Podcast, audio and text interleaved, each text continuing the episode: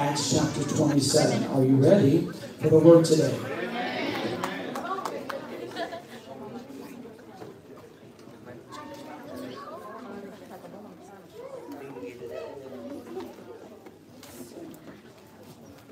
Praise God. Again, it's good to have everybody today. Thankful for you again that have come to be with us. Amen. Acts 27, we're going to begin with the first verse. We're going to read the first 12 verses there. We're going to be in new chapter today. Amen. If you're able to stand, please stand for the reading of this word today. If you don't have it physically in your hand, it'll be on the screen. Amen. Praise God. Praise God. We appreciate you today. Thankful for everybody. Want you to know that we love everybody. Amen. We love you guys and uh, truly mean that and appreciate you uh, all that are here today. Again, welcome our visitors. Amen. If you're here today for the first time. Acts 27, verse 1. Everybody have it? Say a good amen. Amen.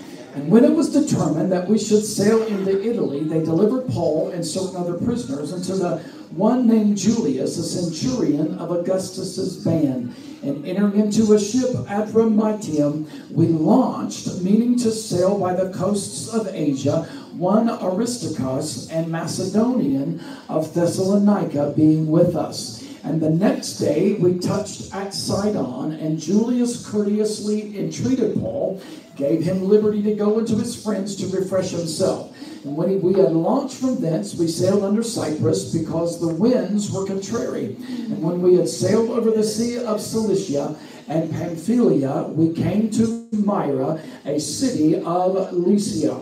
And there the centurion found a ship of Alexandria sailing into Italy, and he put us therein. And when we had sailed slowly many days, and scarce were come over against Cnidus, the wind not suffering us, we sailed under Crete against Salmone.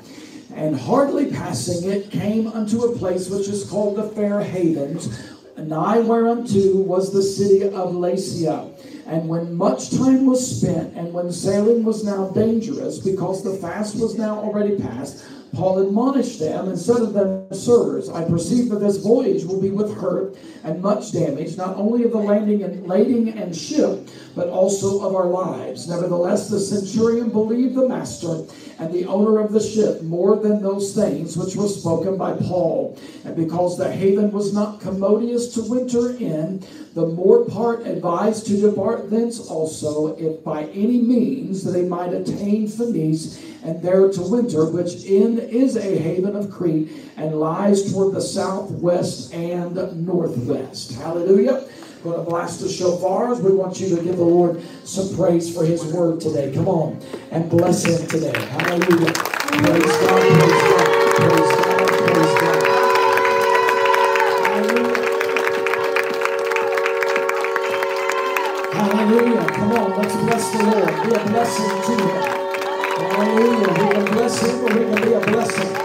On, let's be a blessing to him today. Hallelujah. Hallelujah. Hallelujah. Make it known. Praise God. Praise God. Praise God.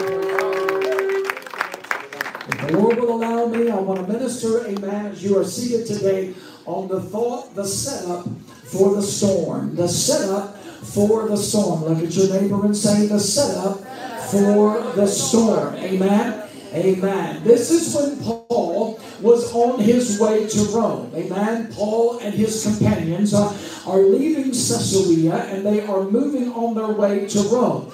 Understand here that Paul is being held prisoner and a Roman soldier whose name was Julius has been given charge over Paul. Amen. Uh, we know that Julius gave favor to Paul at, when they began. He stopped and allowed Paul to visit with his friends, amen, to become refreshed, which was not common for a prisoner, amen. But uh, uh again, uh, this was uh, the mindset here with uh, the Apostle Paul. Now, they were on board the ship, and the Bible says that they landed in Sidon, uh, which was there, amen, uh, in that place. And then when they left Sidon after, amen, the Apostle Paul was refreshed and he was able to greet his friends, they went on to Myra. And the Bible says that at Myra, they boarded a different ship there. There was a ship of Alexandria that was going to Italy. And so they boarded this ship here. I want you to stay with me this morning as I just give you a, a little bit uh, a foundation of what was taking place here. Amen. And so the Bible says that they began, Brother Shane, to encounter some winds uh, that were hindering their trip. Amen. So these winds were coming against them and causing their uh, causing the ship, amen, to not be as easy to maintain, not be as easy to uh, uh to set sail, and so they were being hindered by these winds. Amen. And the Bible tells us, though, that here's what you have to understand: that there were men on board that ship uh, who were able to tackle the ship. They were there, amen, for the purpose of tackling the ship. These were experienced helmsmen. These were experienced, uh, amen, helmsmen who had a great experience with the sails. Amen lifting the sails, pulling, amen, the sails down, setting the sails partially, setting the sails fully. They had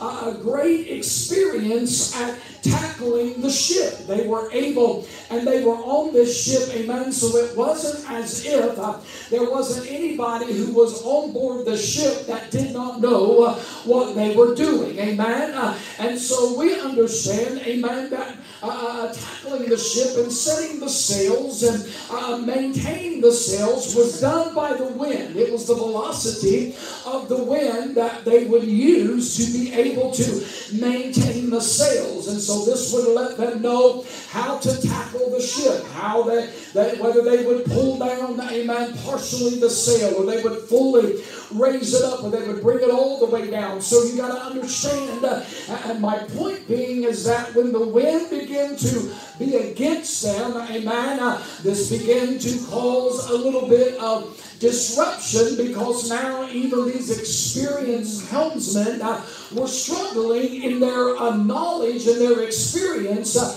based on the velocity of the wind. Amen. So the wind blew hard, and the Bible tells us that the sails had to be taken down.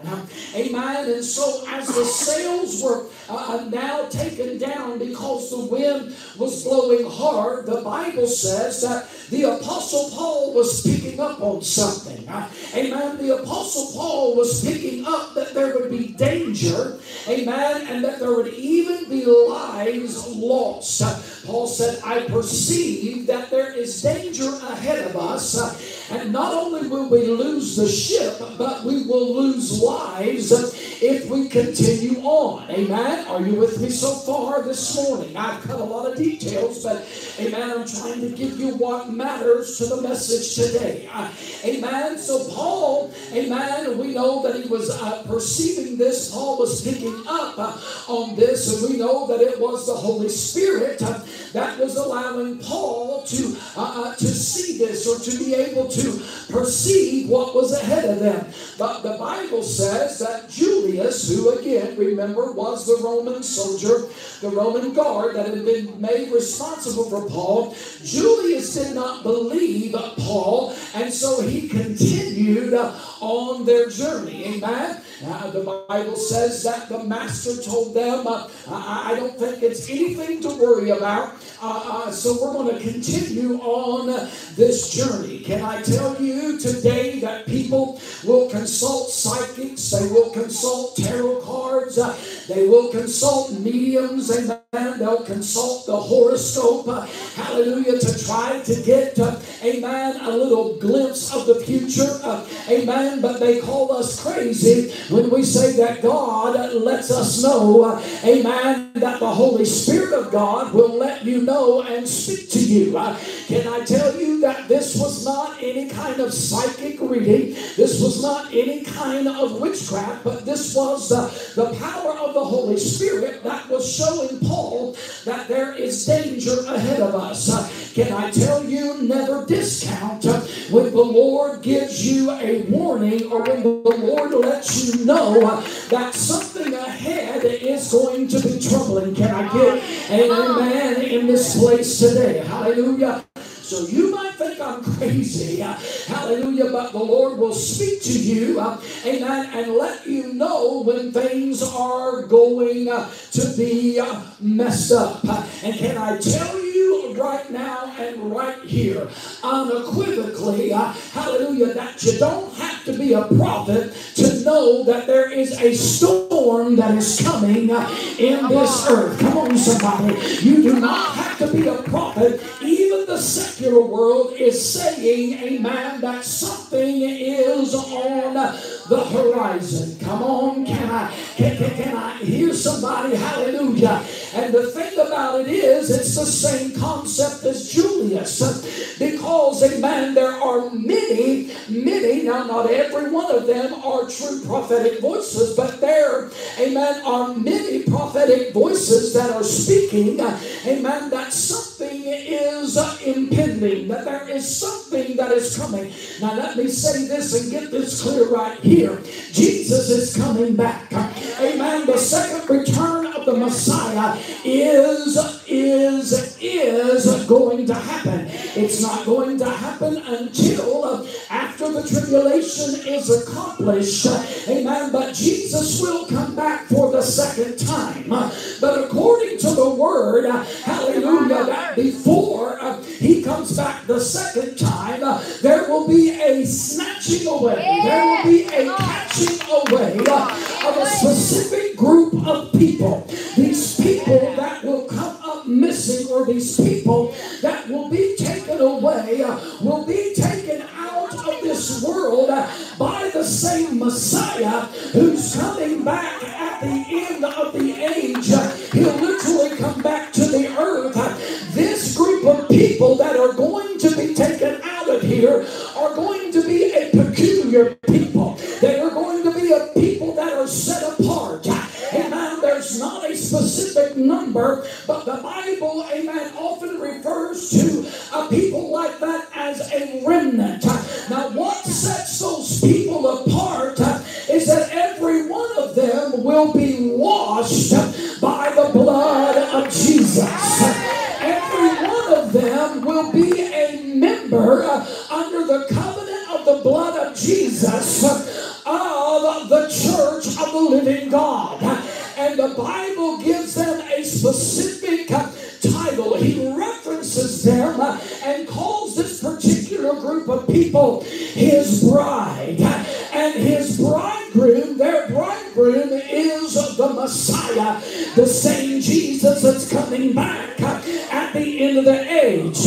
And so before Jesus comes for the second time back to earth, there's going to be a catching away. Uh, and I wonder if there's anybody under the roof of Judah Tabernacle today who has the confidence in your salvation uh, enough to say, I'm one of those people. I'm part of that group. Come on, somebody.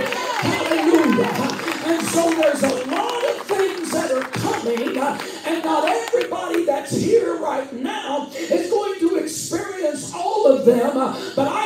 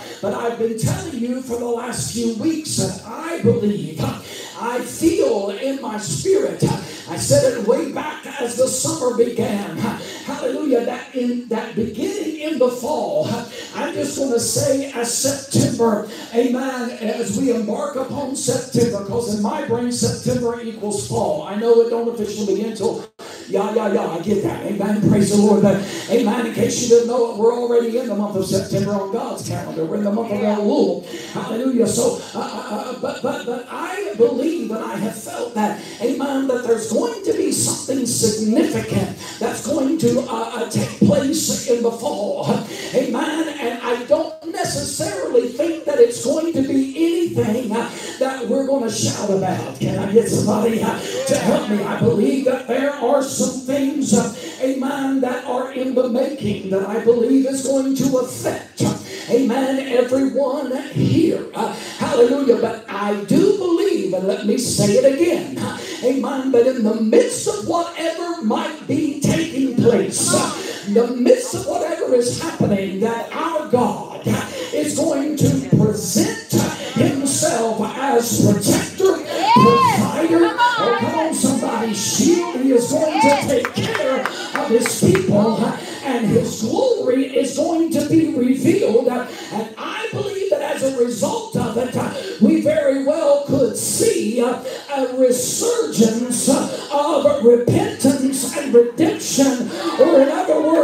revival that will burn. I'm not prophesying, I'm telling you what I feel in my belly. There's a lot of people in the in, within the kingdom and the church culture that there's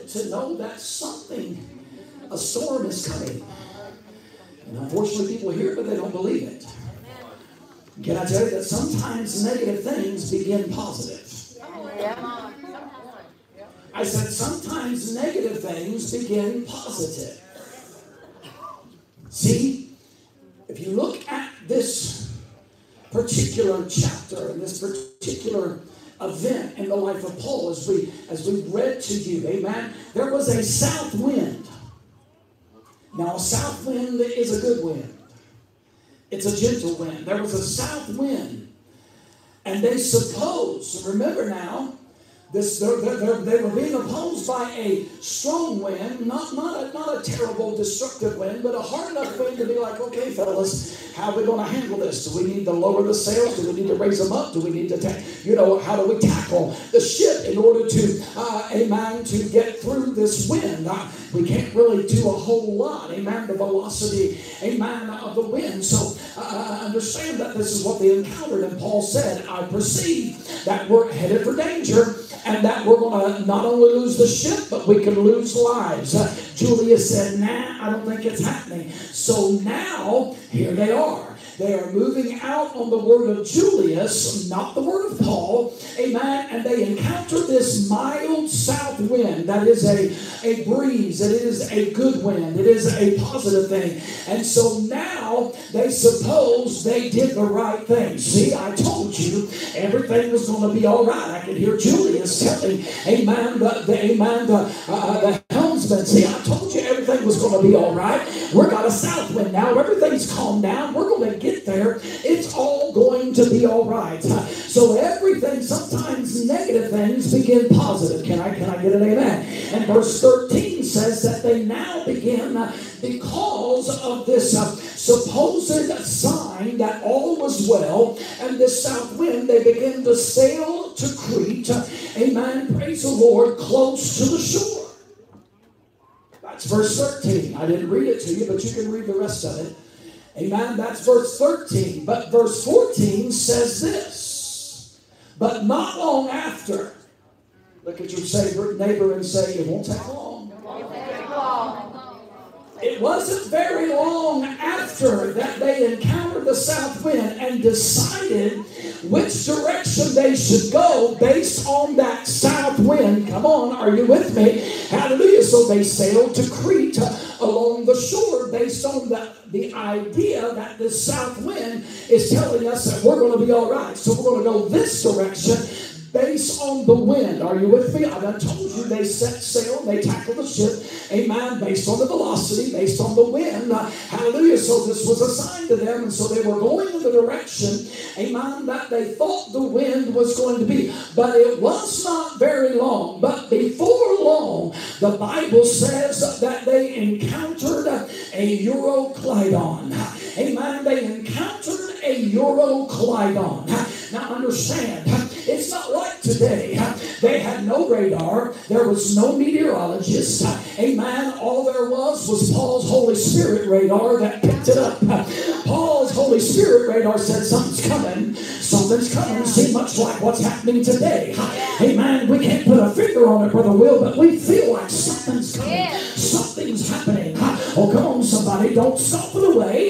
Don't look at it as if, amen, because you don't know. Hallelujah. So there was no radar, no meteorologists uh, there like we have today. How many, how many got woke up this past week, uh, amen, by the, the, the, thunderstorm that came, uh, hallelujah, on Wednesday night, in the middle of the night, on Thursday morning? It woke us up about three o'clock or so, man, the thunder and the lightning, the thunder cracked so loud, amen, and the lightning, praise God. And guess what? I watch the weather. That's something I got an app and I just do. I, am a weather person. My mom was like that, and I guess she just made me that way.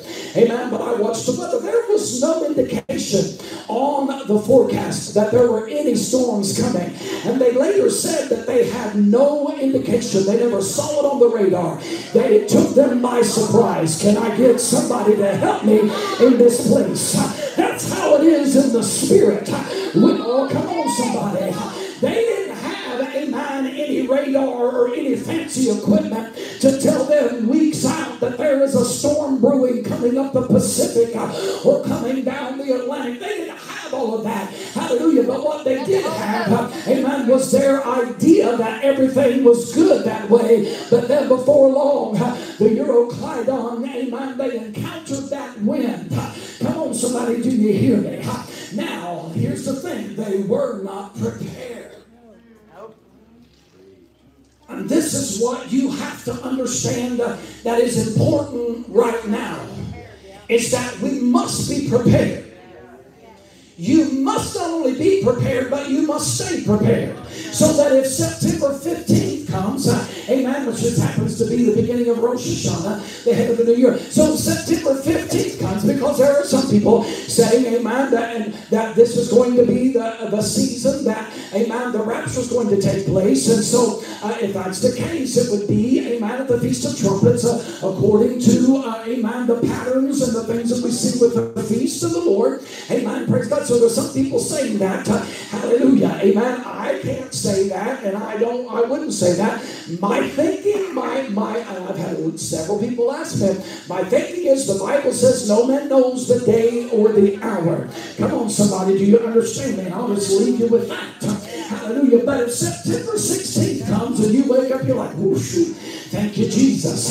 That doesn't mean that you can relax and that you can, amen, uh, uh, begin go back to your comfort zone.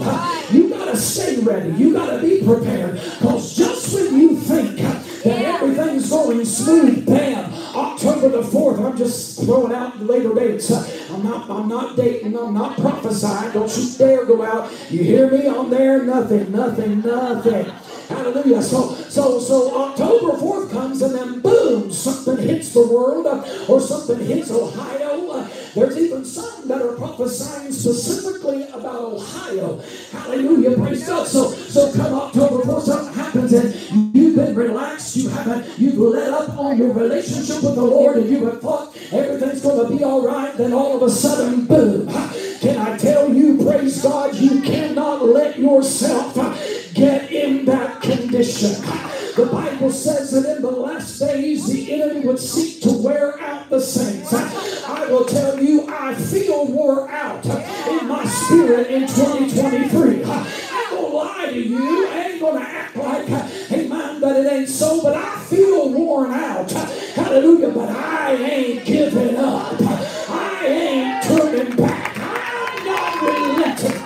Hallelujah. Because the joy of the Lord is my he that waits upon the Lord, they shall renew their strength. They shall run and not get weary. They shall walk and not faint. They shall rise upon the wings of an eagle. So I don't know what's coming, but I do know that the eagle is made to rise above the storm. I need somebody to give the Lord a shout of praise.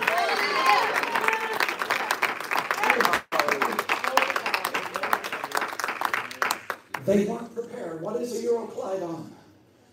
There's still such a thing today. It is a northeast wind that blows in central and western Mediterranean area. It is a northeastern wind that blows in the central and western Mediterranean area.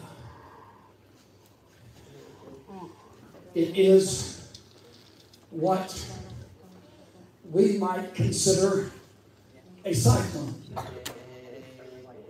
Now, a cyclone is a, a, a windstorm.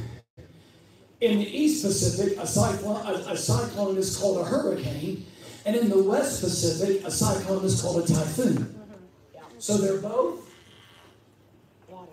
cyclones, just matters where they're at as to what they're called. So just because we're more familiar with hurricanes than we are typhoons, I would say that this Euroclydon would be comparable to probably a Category 5 hurricane. And they had no warning. They had nothing. Now, a Category 5 hurricane, the winds, amen, begin at about 157 mile an hour. From category one to five, I don't know them all, but I do know that, course, category one, amen, it, it's, it's a heavy wind. I believe it starts at about 90 mile an hour, something like that, amen, and goes up to a little over 100, and it, it can cause damage to siding and to the roofs, and, uh, uh, amen, those kind of things, and then it keeps moving, and as it, the category increases, uh, amen, the wind velocity increases, and the amount of damage. Category five is completely devastating. It will wipe out, amen, uh, cities and towns and level houses and all of those kind of things. So this Euroclydon was coming much like a man, a category five hurricane. So get a picture of that. They had just been in that nice, gentle southerly breeze that they thought was taking them, amen, the direction they needed to go. So they went that direction, amen, only to encounter, amen, to begin to encounter hurricane gale winds. Are you with me? That's beginning to blow up on, amen, the water. Now, those experienced seamen, those experienced mariners, those experienced helmsmen who were on board, they now found things so difficult that they could not begin to no longer manage the ship. They were not able to manage the ship. Can I get anybody to, amen, uh, relate to that? To things become so difficult that you feel like you can't even manage the ship. Uh, oh, come on, somebody. Hallelujah. Uh, listen to me. No matter how long long you've been serving Him, no matter how long you've been praying, no matter how much you know, no matter how much, amen, anointing is on your life, no matter what you're called to do, no matter what experience you have in the kingdom, sometimes it'll get to the place where the, the ship just feels like it's too difficult to manage. That's where I've been this year in 2023. Amen. Praise God. I cannot wait to get out of this summer because this has not been a favorable summer. Come on, and it has nothing to do with the Are you with me? Hallelujah. Amen. So they weren't able to manage it. So they had to run the sails down the mast and they had no other guidance. Are you with me? They had no other guidance now. The sails had to be brought down. If they did not bring them down, they would be beaten against the rocks and they would be destroyed.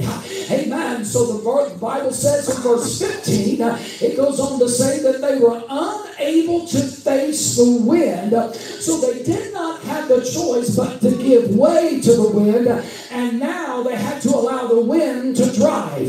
How many's ever been there? Hallelujah. When you thought that you had everything under control, you thought you knew how it was going, what God was doing, had your hand, amen, on the wheel, then all of a sudden you had to let go, and now it's the storm that's taking you where you're going. I need somebody on this side, just give me one who knows what I'm talking about. Hallelujah. It became so difficult that now you're not able, and you have to face it. There's no getting off the ship. Is there anybody on this side? There's no getting off the ship. You got to keep on getting up, going to work, taking care of your family, coming to church, fulfilling your role, responsibility, and all the while it feels like that you're losing your place in life. And I need somebody to help me. Hallelujah. Praise God. And the Bible says that they did gain control of the lifeboat and they pulled the lifeboat up and they fastened it to the side of the ship. You know, that's like when you come on a Sunday morning and you get just a little glimpse of hope and you think, yeah, And you, you manage to fasten the lifeboat to the side of the ship and you're like, yeah, everything's going to be all right. And then two days later, the wind increases. To where it doesn't matter that you got the lifeboat, the lifeboat. If the ship ain't going to make it, neither is the lifeboat. Come on, somebody, are you with me? Been there. So now the wind was doing the driving. It was the storm that was in control. But they gained control of the lifeboat and they fastened to the ship. But the Bible says in verse 18 that they were exceedingly storm tossed. I read that and, and, and, and saw that and I was like, oh. Come on. Can I get a witness? They were extremely storm tossed, so now real fear began to set in. Because they began to throw non essential things overboard. Oh, well, we don't need this. We can do without this. Lord have mercy, we're going to die. We don't need this.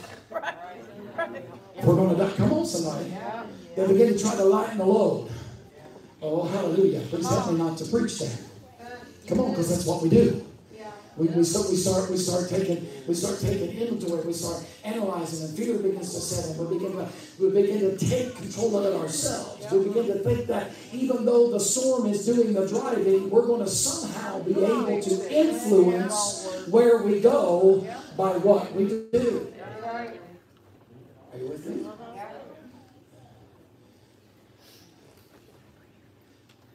Here's what you got to understand they charted their course by the sun and the stars. The sun by the day and the stars at night. They charted their course. The Bible says that the sky was so dark and it stayed dark that they were not even able to charter their course. They had no sun and no stars. Amen. So they weren't even able to charter their course like, okay, the, the wind is taking over this way, but uh, if we go, it, but based on based on the wind and the velocity and based on the stars, and, and, and we we go this way. Oh, they didn't have any of that. Uh, hallelujah. So they had to totally depend on the storm. Come on, somebody, can can you help me when you pray? Hallelujah, and nothing changes. When you read the word, you quote it, you write it down, you stick it on your bathroom wall, you put it on your office cubicle, you write it on post-it notes, and you hang it on your rear view mirror, and you speak it out loud every time, but nothing is changing. Can I get somebody to help me in this way? You show up, hallelujah, at the house of worship, and you worship like you're supposed to, like you feel like you should. You raise your hands when you're supposed to. You say amen when you're supposed to. You amen. Come on, somebody, do you hear me? But then nothing changes. You have nothing to charter your course. Can I get a witness in this house? If there's only one other one besides me, that's all we need. Hallelujah. Praise God. This is where uh, they were. The skies were so dark that they could not even chart their course. And the Bible says that they remained this way for two weeks. Out on this sea with these Euroclydon winds. And I will tell you that for the past several days, that's what has been spoken into my spirit. That's what took me to this message. I have heard Euroclydon in my spirit for several days. I don't know what that means other than it's a storm. Yeah, big storm. And I'm not in a storm per se right now. So that means that there's probably one on the way. Oh, yeah. So God is setting us up for the storm. Oh, come on, somebody. He does not want you as his child to get caught off guard. Are you with me? Hallelujah. So now, after all this time, uh, they had threw the non-essentials overboard. Now they begin to throw the tackle overboard. The very thing that was, uh, amen, the, the things that they used to manage the ship, uh, all the tools and all the instruments and everything, amen. It would be for us, it would be like throwing the Bible in the trash can. It would be like saying, there's no use to praise God. I don't have time for that. Come on. It would be like us saying, you know what, this ain't working. Are you with me? Everything that they knew that, that would uh, possibly be able to manage the ship, they had to throw it overboard. Why? Because their hope for survival was lost. They now no hope that they're going to survive. They've made up their mind that this is it. I'm looking for somebody in this house today that even though it feels like it's over, even though it feels like you're never going to feel the complete full joy of the Lord, even if you remotely experienced it before, if it feels like, hallelujah, that all hope is lost, and I'm not talking about with God and who He is, I'm talking about in your life and the things uh, and the, the, the promises and the prayers and all of your endurance. If you feel like that all hope is lost, uh, I want to encourage you today. Uh, hallelujah, amen. That even though a storm is on the way, when you got a word from God, oh, come on, somebody, do you hear me? I said, when you got a word, hallelujah, you can hold on to that. I'm trying not to get ahead of myself, you, it will keep you, it will strengthen you, and it will take you where God wants you to go, despite the circumstance.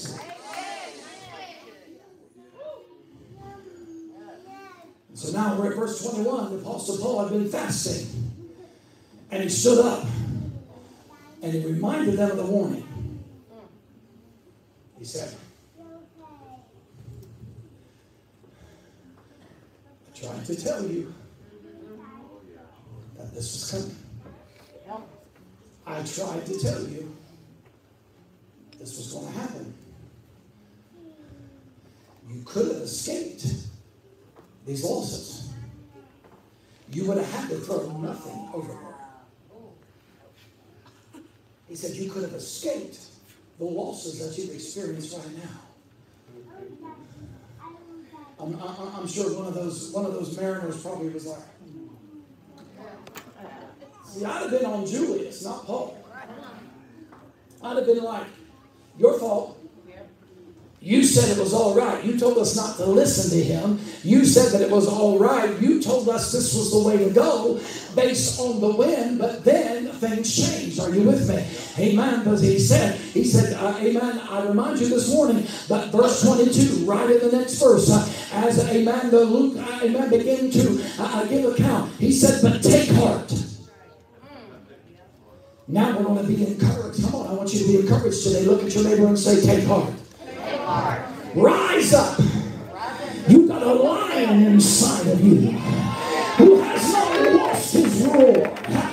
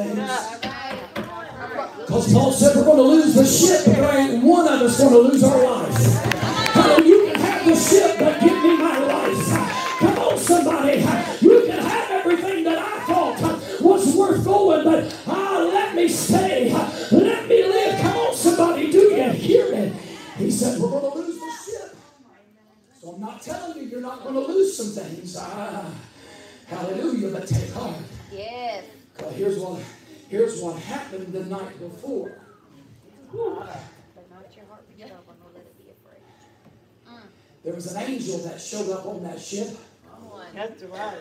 And he stood behind Paul. Yeah. He said, Paul, don't you be afraid. That tells me Paul was starting to get a little concerned. He probably thought I should have, I should, I should have been an escaped prisoner. I should have listened to what the Lord said and let these morons go on. Now I'm stuck here. And man, I knew this was going to happen. You ever just punch one up? Mm, why did you do that? You knew, you knew, you knew, you knew, you know you Why did you do that? In there? I call myself a moron all the time. I talk to myself all of the time. But I keep Don't be offended. It's me, not, not anybody else. He said, Paul, don't be afraid. He said, You have to stand before Caesar. Do you understand what he's saying? You haven't made it there yet. And you have to stand. That means you've got to get to Rome. You've got to get to Italy and you have to stand before Caesar. There's no way out of it. So guess what? You're not going, this is not going to be the end. You somehow, I know it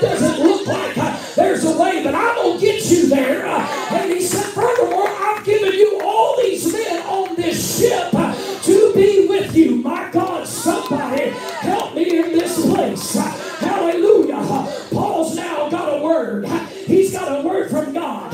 And he stood up and he said, Men, take heart because I've heard from the Lord.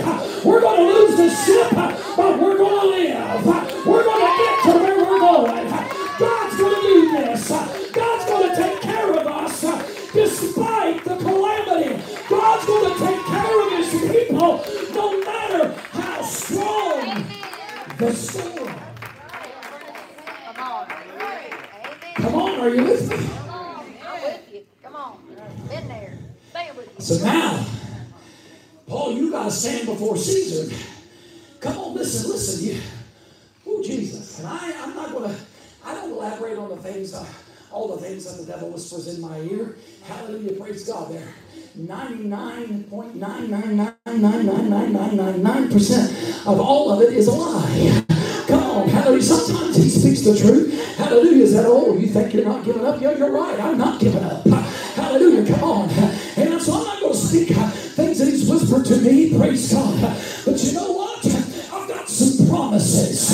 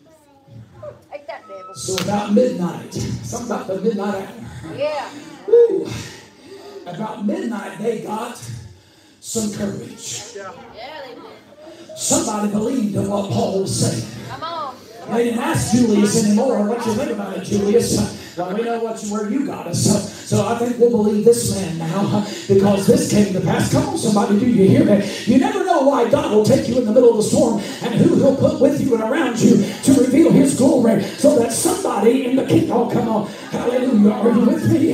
Praise God. So at about midnight, hallelujah, you know, kind of like what Paul and Silas did. They could have resorted to going to sleep and that it was going to be over, but about midnight, they're like, you know what? Might be tired in body, we're bloody and beaten.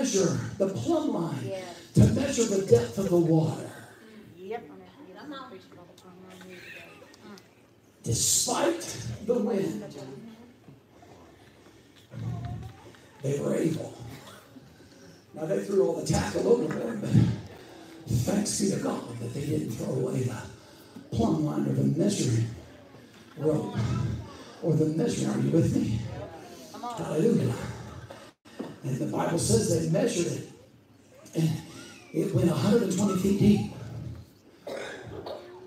So they went a little further, and they did another sounding. Dropped the plumb line, and now it measured 90 feet. So a difference of 30 feet. So they knew they were getting close to rock. Come on, are you with me? Yeah. See, now here, here- here's, here's what you got to understand. They knew they were getting close, so they needed to make a decision. Mm-hmm. Come on. Come on. Come on. See, see, see, we, we, we, we kind of get the notion that we're, that, that we're just we're just allowed to sit and wait, and God's just going to show up in a boom, bam, loud clap, and say, "Okay, this is what you need to do." Oh, I'm going to praise you, but I need you to tell me what to do. Come on, somebody, do you me? They began to take measurement. See, see, oh, hallelujah. They knew they were getting close to rock, to shore. And they dropped four anchors because they were headed for rocks. So once they got in the rocks, the anchors wouldn't serve their purpose. Come on, somebody. See, they didn't have an engine to keep the ship from capsizing or to stabilize the ship. They didn't have a motor like they do now.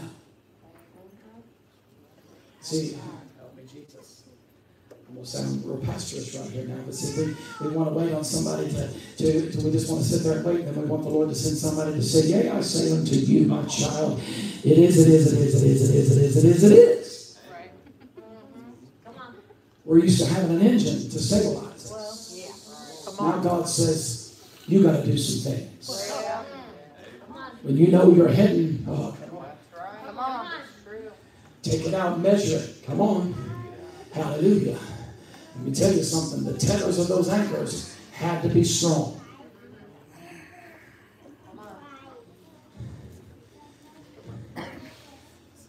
These guys for their devotion was already scheduled, had been scheduled out.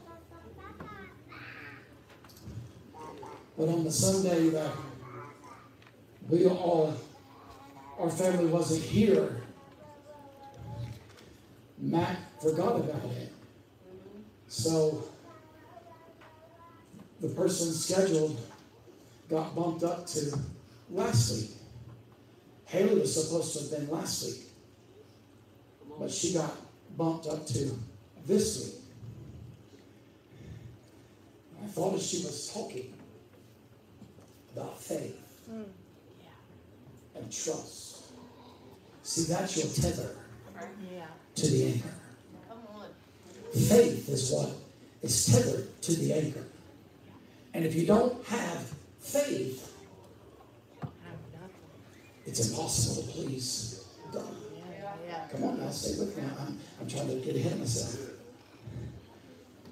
That's why the enemy wants you to stop praying, stop reading, stop showing up. I said it on Thursday night, just show up. If you show up, he can't win. You may not feel like being here. You may not do diddly squat while you're here. But show up. And at least he can't win. Come on, somebody, do you hear me? At least sit in your car, drive in the parking lot, come in the door, and sit in your little spot. You don't Try to throw me off. I see.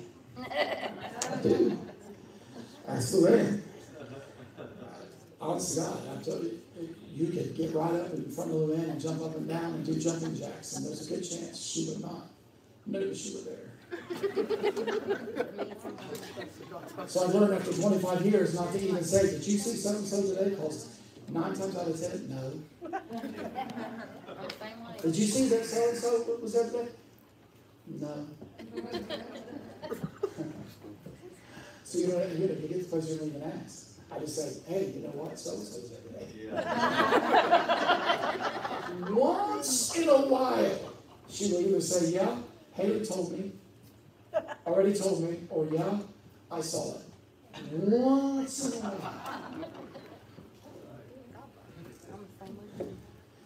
But that tether, they had to tether those anchors. Now, I love verse 29. It says, Then fearing lest we should have fall upon the rocks, they cast four anchors out of the stern. And listen, the complete Hebrew, complete Jewish Bible says, the King James says they wished for the day. The complete Jewish Bible says they prayed for daylight. Come on. So much anticipation. Now, all of a sudden, they're at least confident enough to drop anchor and pray for daylight so they can have a visual.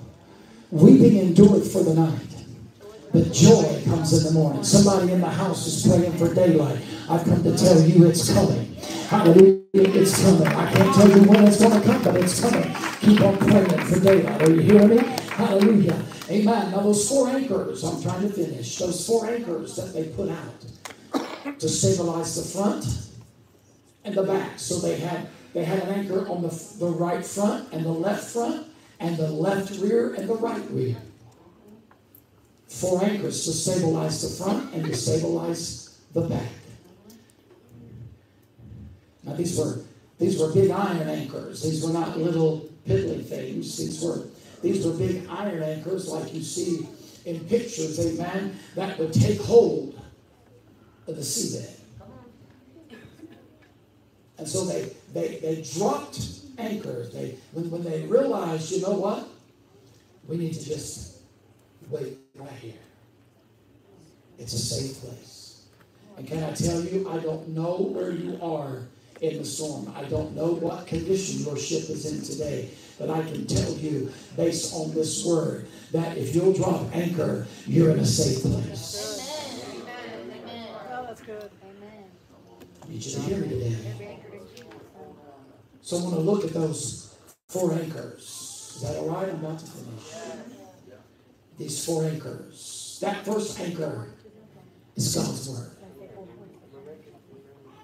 Brother Chris, it's immovable.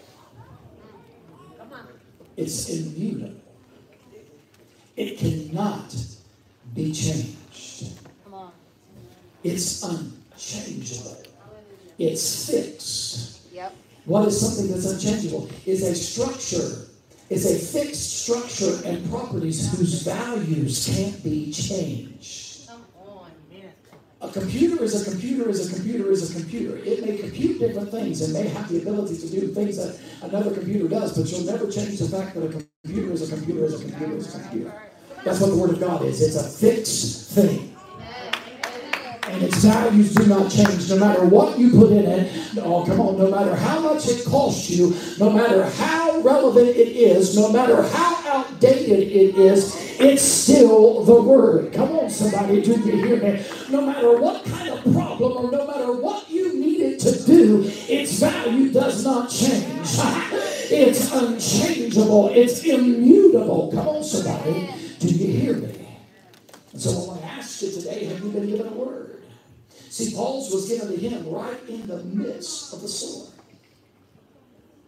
Nobody else but Paul heard it. Mm-hmm.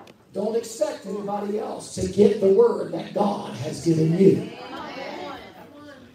Nobody else. Everybody else was still on board the ship, but nobody heard the angel but Paul. Come on, somebody. He had been given a word. Paul had a word, see. That word was that the prisoners would be spared because of Paul. Because of Paul, the prisoners would be spared. See, a lot of people, I've, I've gotten a lot of questions about this whole rapture thing. And that's okay. I've gotten a lot of a lot of a lot of questions. A lot of a lot of people you know, want to want to know the thoughts and all of that. I don't know those answers, but I can tell you this: the tribulation can't begin right now. The answer, Antichrist can't be revealed right now because we're still on board the ship. Yeah. We're still here. Are you with me?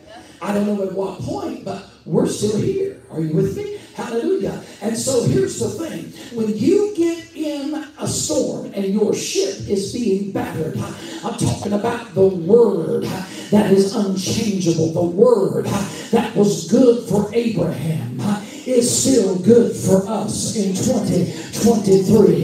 The word that brought David, hallelujah, out is still good for us today. The word that brought Jonah out of the belly of a whale is still good for us today. Are you with me? The word that took, amen, Hananiah, Azariah, and Mishael through the fire and they didn't get burnt, they didn't even smell like they'd been in the fire, is the same word that's going to get us through any impending storm.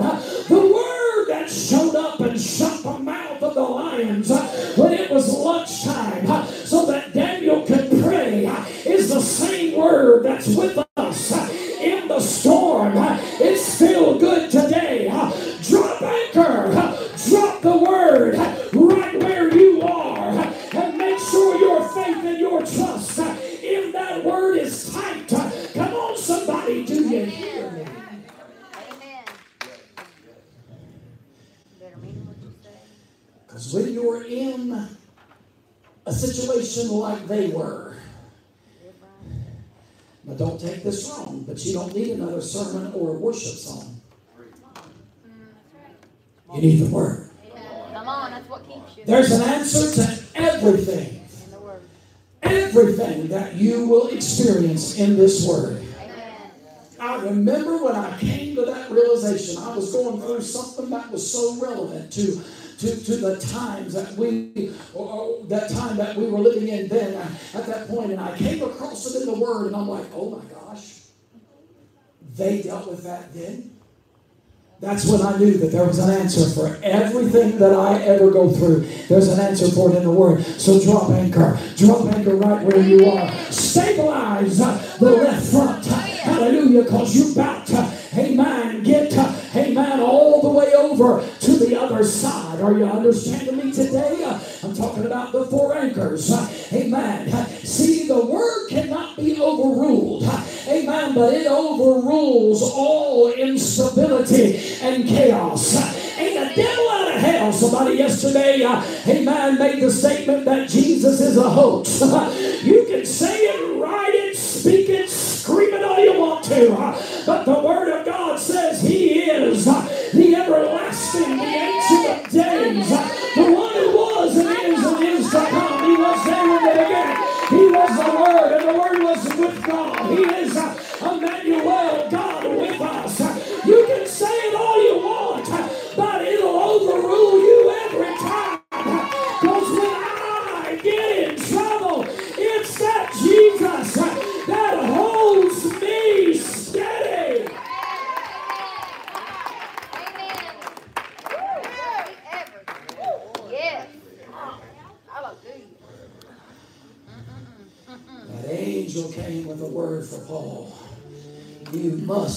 before Caesar. Can, Caesar, can I put that in Hebrew terms? You will survive.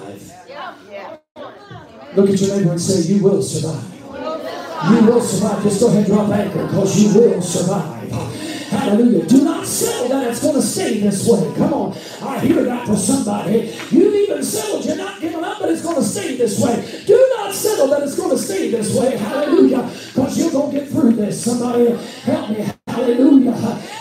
When things go awry, amen, you don't have uh, time to listen uh, to a full message. Can I get an amen? Somebody said, Oh, that's a good word. You need to listen to that message. Uh, but when you're right in the midst of a gale, when a hurricane, five wind, and the ship is falling apart,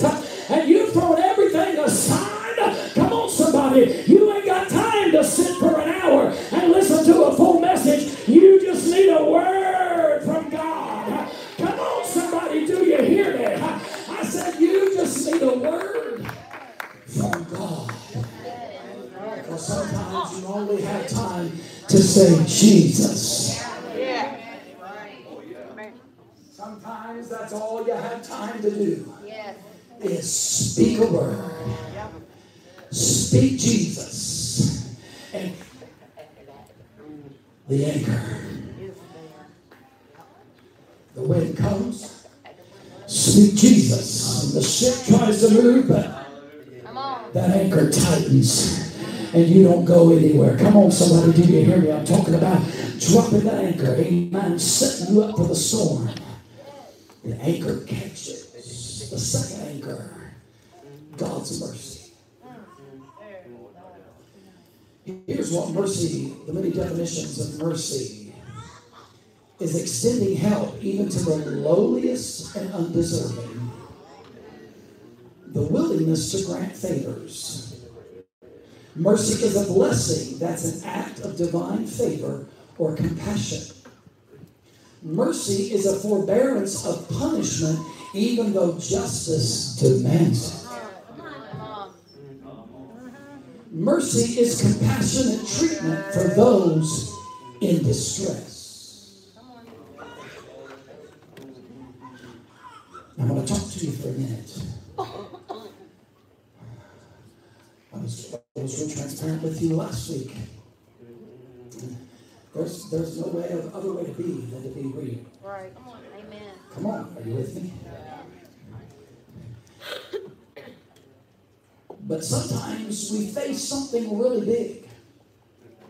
And I'm just going to say it like that because big just puts it out there, right? We face something really big, and we often wonder if is my faith really strong enough for this? Am I the only one? No. Come on. Face it. We're facing something really big. And, and, and, and, and if we're real and we're honest, we say, is my strong enough for this? Can I really believe?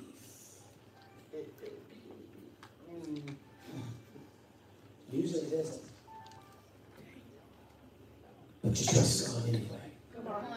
Come on. Usually it's not. Come on, let's just. Usually it's not, but you trust God anyhow.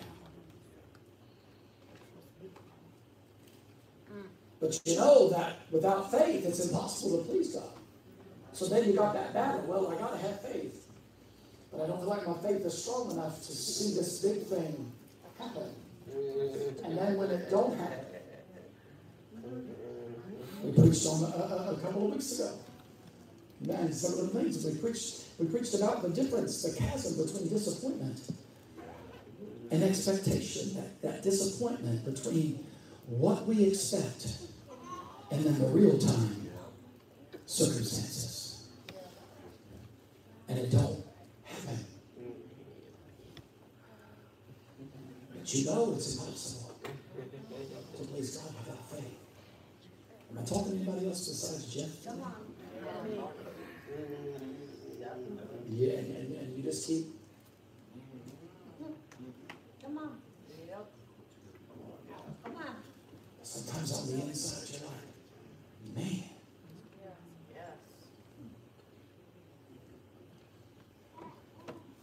But in, in, in, in, in this, and, and, and I'll share a little bit of my heart with you last week concerning the loss of our, of our granddaughter. And I'm, I'm, I'm learning something. That's the good thing about God. Come on. That when something stinks, when something doesn't make sense, and something validates your worst fear, He will teach you and show you and learn you and grow you and love you. Come on, somebody. So, so I'm seeing. I, I, I, I, I've, I've come across the realization of faith versus mercy. That I think sometimes we expect too much of our faith. Just be alert with you, somebody's like, I'm not preaching heresy. Trying to help you. We expect too much of our faith and forget about God's mercy. Forget about that mercy means He's compassionate. Is compassionate treatment when you're in distress. Are you with me? Remember in Mark chapter 10, when blind Bartimaeus,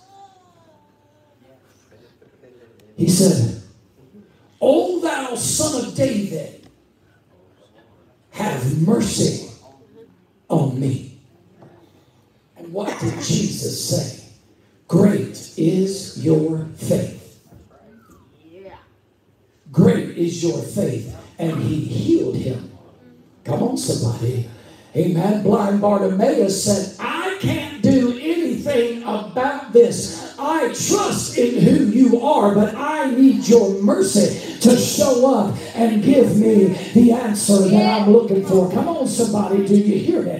Hallelujah. I want you to, I want you to stay with me. Praise God. He said, Great is your faith. See, his faith in Jesus made him whole, but he petitioned his mercy that favor, that blessing, that compassionate treatment. In other words, God, I don't desire to stay this way. Compassion. And he said, Great is your faith. We preached about, mentioned this, this on Thursday night, Matthew chapter 15. Remember the Canaanite woman who came to Jesus and the disciples, and her daughter was possessed? Huh? Hallelujah. What did she say to Jesus? She said, Have mercy on my daughter, for she is grievously vexed with a devil. Hallelujah. What did Jesus say to her? He said, Your faith has made her whole. Great is your faith. She appealed to his mercy. Oh, come on, somebody. I'm trying to help you. Hallelujah. Amen. I'm trying to get you to understand that maybe the next time you're facing something big, instead of, amen, putting it about you and how much faith you have in him, lay it on the mercy of the one. Oh, come on, somebody who is able to do exceedingly and abundantly above that which you were able to ask. Uh, so when you're in that place uh, and you drop the anchor of the word, uh, drop the anchor of mercy and say, God, I can't change this, but have mercy on this situation. I need an answer. I need a breakthrough. I need a healing. Come on, somebody, do you understand? Jesus said, Great is your faith. Remember in Matthew 2 chapters later, Matthew 17, the man came to Jesus whose son was a lunatic. He had a deaf and dumb spirit. And he said, My son is a lunatic. I watch him throw himself in the fire and writhe and roll and froth at the mouth and growl in the fire. And I can't do anything about it. But that's my son. And you know what he said to Jesus? He didn't say, I believe you can touch it. He said, Have mercy on me. And Jesus said, Your faith has made your son whole. I don't know about you, but I realize in this last amen, battle that we just went through that I need to begin to call on the mercy of God. So drop that anchor of the word and then drop mercy. Now, that third anchor in the reader is God's presence. So you got God's word, God's mercy, God's presence. Moses said, I won't go unless your presence goes with us. Right, right. I refuse to go unless your presence goes with us. Who was Moses? Moses, Moses. Hallelujah. Moses was a powerful man. Moses was raised in Egypt. He was raised in Pharaoh's household. Amen. Moses was smart. He had trained in the schools and universities of Pharaoh. He was an intelligent man. He was a smart man. But you know what? He knew that God's presence was all that mattered. He knew that God's presence transcends the natural. He knew that if God's presence went with him, that no matter what happened, everything was going to be all right. Oh, somebody help me. I'm talking about God's word, God's mercy, and God's presence. Just let me know you're with me. Let's look at Isaiah 43. I'm about finished. We've got one anchor. Talking about the setup for the storm. Isaiah 43, verses 1 through 2. Do you have that? Did I get that?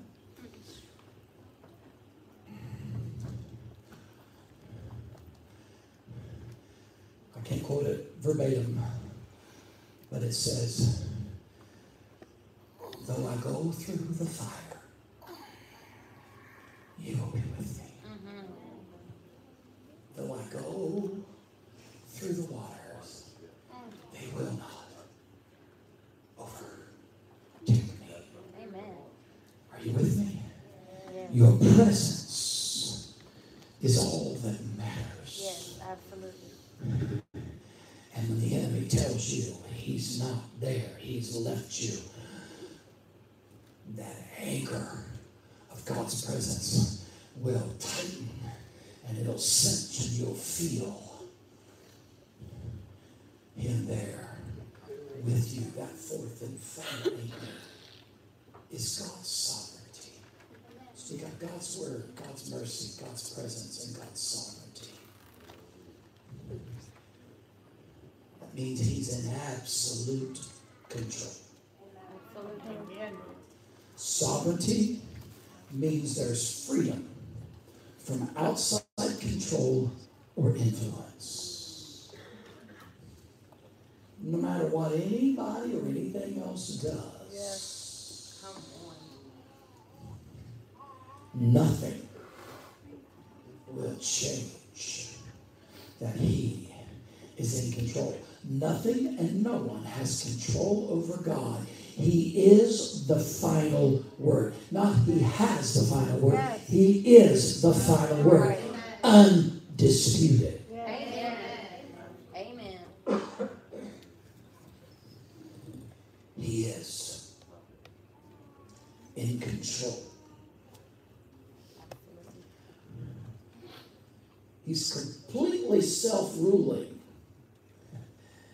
He's superior. I looked up some synonyms of sovereign, and one of them was superior.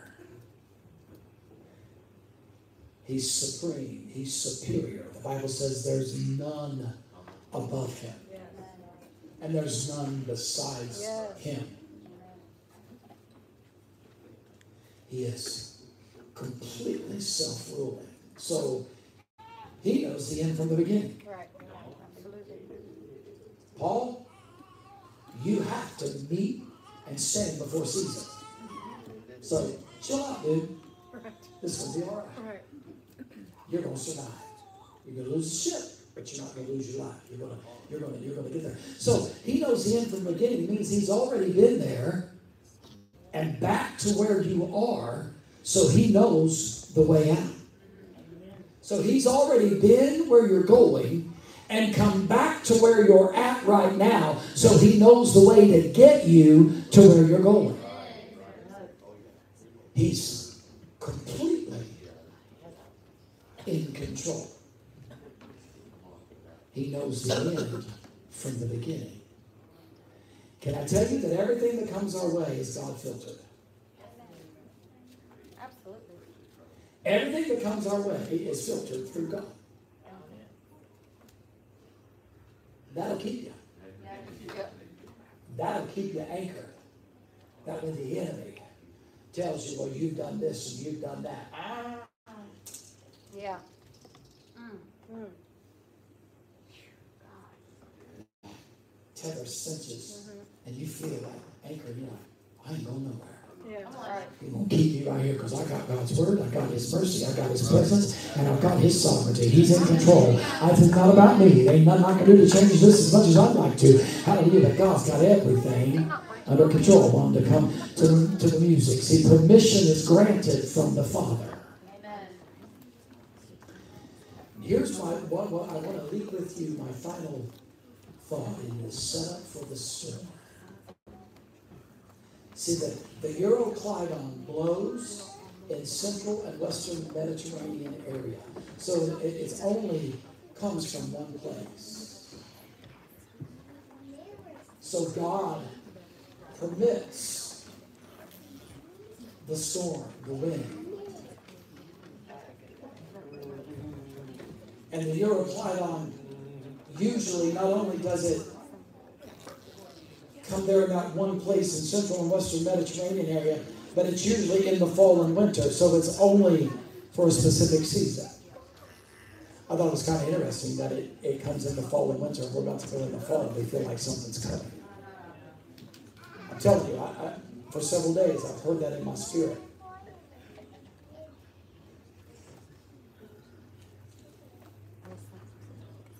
So it's for a specific season. So it comes from a, only one place and for a specific season. Are you get? Are you getting that?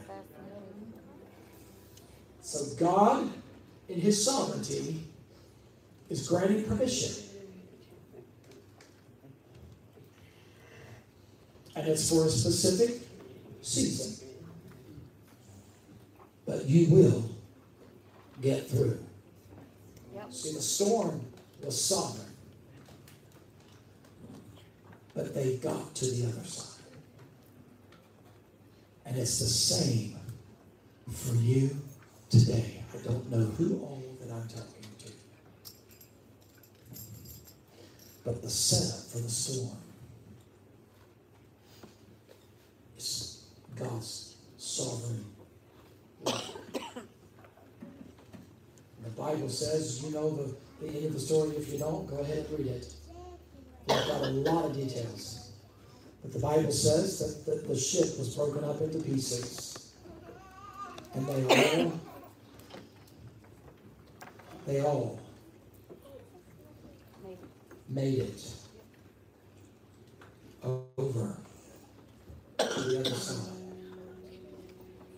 I believe, if, if, my memory serves right, there was 176 or 276 men on that ship. Ain't talking about 10 or 15 men. But every one of them found a piece of the ship to float over to the shore. That's how they got over there. God will take what the enemy meant for evil. So you may you may throw over what you think is not necessary, but God will use something that got you to where you are to get you to where you're going.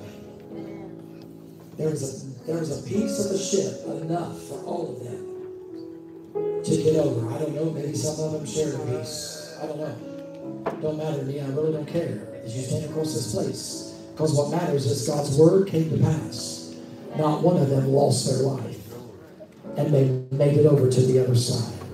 The ship was destroyed like God said, but no one lost their life. Have you got a word today?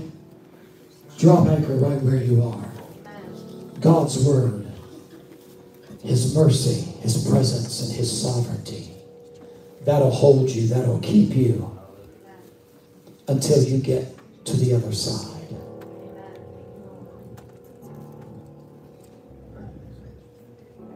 It won't change the storm, but it'll change the outcome. So if you're here today as they begin to worship, if you need to leave, we understand. Just, just do so quietly. But if you're here today and you're lost and you don't know Jesus, I've preached to you what God has given to me. I don't know what your Euroclydon is. I don't know what the Euroclydon that's coming in this next season that could very possibly touch every every one of us.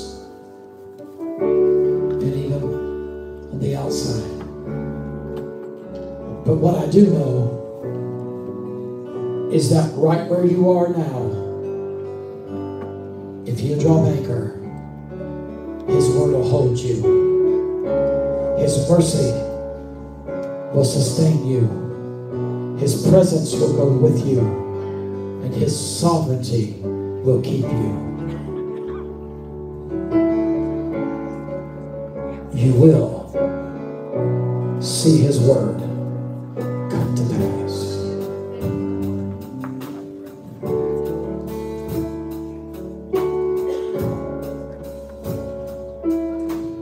thing I will say, you know how many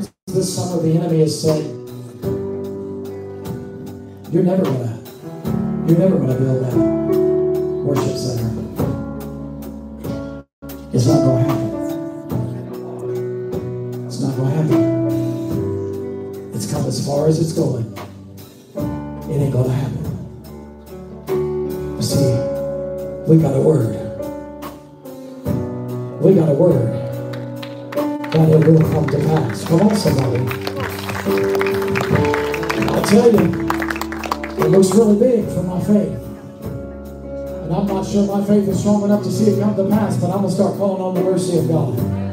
Oh, come on. I'm going to start, I'm, I'm going to stop depending so much on what I think I trust and believe, and I'm going to begin to call on the mercy of God. I feel that in the Holy Ghost. That's change. That's given me revelation. That's change through this battle that I just went through. Amen. Hallelujah. Not just me, but I'm talking about for me personally, how I've dealt with it and the things. I'm going to drop the anchor of mercy. And I'm going to say, Thou son of David, have mercy on me. I can't do this. I can't see it. I can't do it. My faith ain't there, but have mercy on me. Have compassion. Favor. If you're here today and you're lost, you don't know Jesus, you're a backslider. You once knew him, but you stepped out of his favor.